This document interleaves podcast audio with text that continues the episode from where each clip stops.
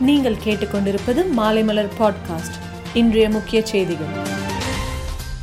Delta மாவட்டங்களில் பாதிக்கப்பட்ட சேத மதிப்பு பற்றிய அறிக்கை தயாராகும் பணி முடிவடைந்தது. இதையடுத்து இன்று அமைச்சர்கள் குழுவினர் டெல்டா பகுதி பயிர் சேதம் குறித்து அறிக்கையை முதலமைச்சர் மு ஸ்டாலினிடம் தாக்கல் செய்தனர்.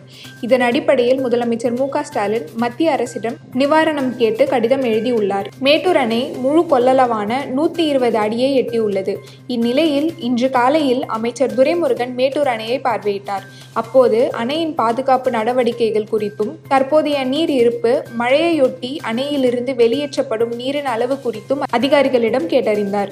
ஒவ்வொரு தெருக்களிலும் தேங்கிய மழைநீரால் சகதிகள் படிந்திருப்பதால் அதனால் நோய் தொற்று ஏற்படக்கூடும் என்பதால் உடனடியாக அவற்றை அகற்றும் பணி முழுவீச்சில் நடைபெறுவதாக மாநகராட்சி கமிஷனர் ககன்தீப் சிங் பேடி தெரிவித்தார்.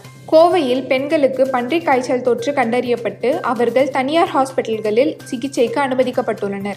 இதையடுத்து கோவையில் பன்றிக் காய்ச்சல் தடுப்பு நடவடிக்கைகளை மாநகராட்சி நிர்வாகத்தினர் தீவிரப்படுத்தி உள்ளனர் கிரிக்கெட் வீரர் ஹர்திக் பாண்டியாவிடம் இருந்து மும்பை சுங்கத்துறை அதிகாரிகள் விலை மதிப்புள்ள இரண்டு கை கடிகாரங்களை பறிமுதல் செய்தனர். தன் மீது சுமத்தப்படும் குற்றச்சாட்டுகள் அனைத்தும் ஆதாரமற்றவை என்றும் ஹர்திக் பாண்டியா கூறியுள்ளார். கன்னட திரையுலகில் பிரபல நடிகராக இருந்த புனித் ராஜ்குமார் மரணம் அடைந்த பின்பு பதினைந்து நாட்களில் மட்டும் கர்நாடக மாநிலம் முழுவதும் ஆறாயிரத்திற்கும் மேற்பட்டோர் தங்களது கண்களை தானம் செய்திருப்பது தெரியவந்துள்ளது.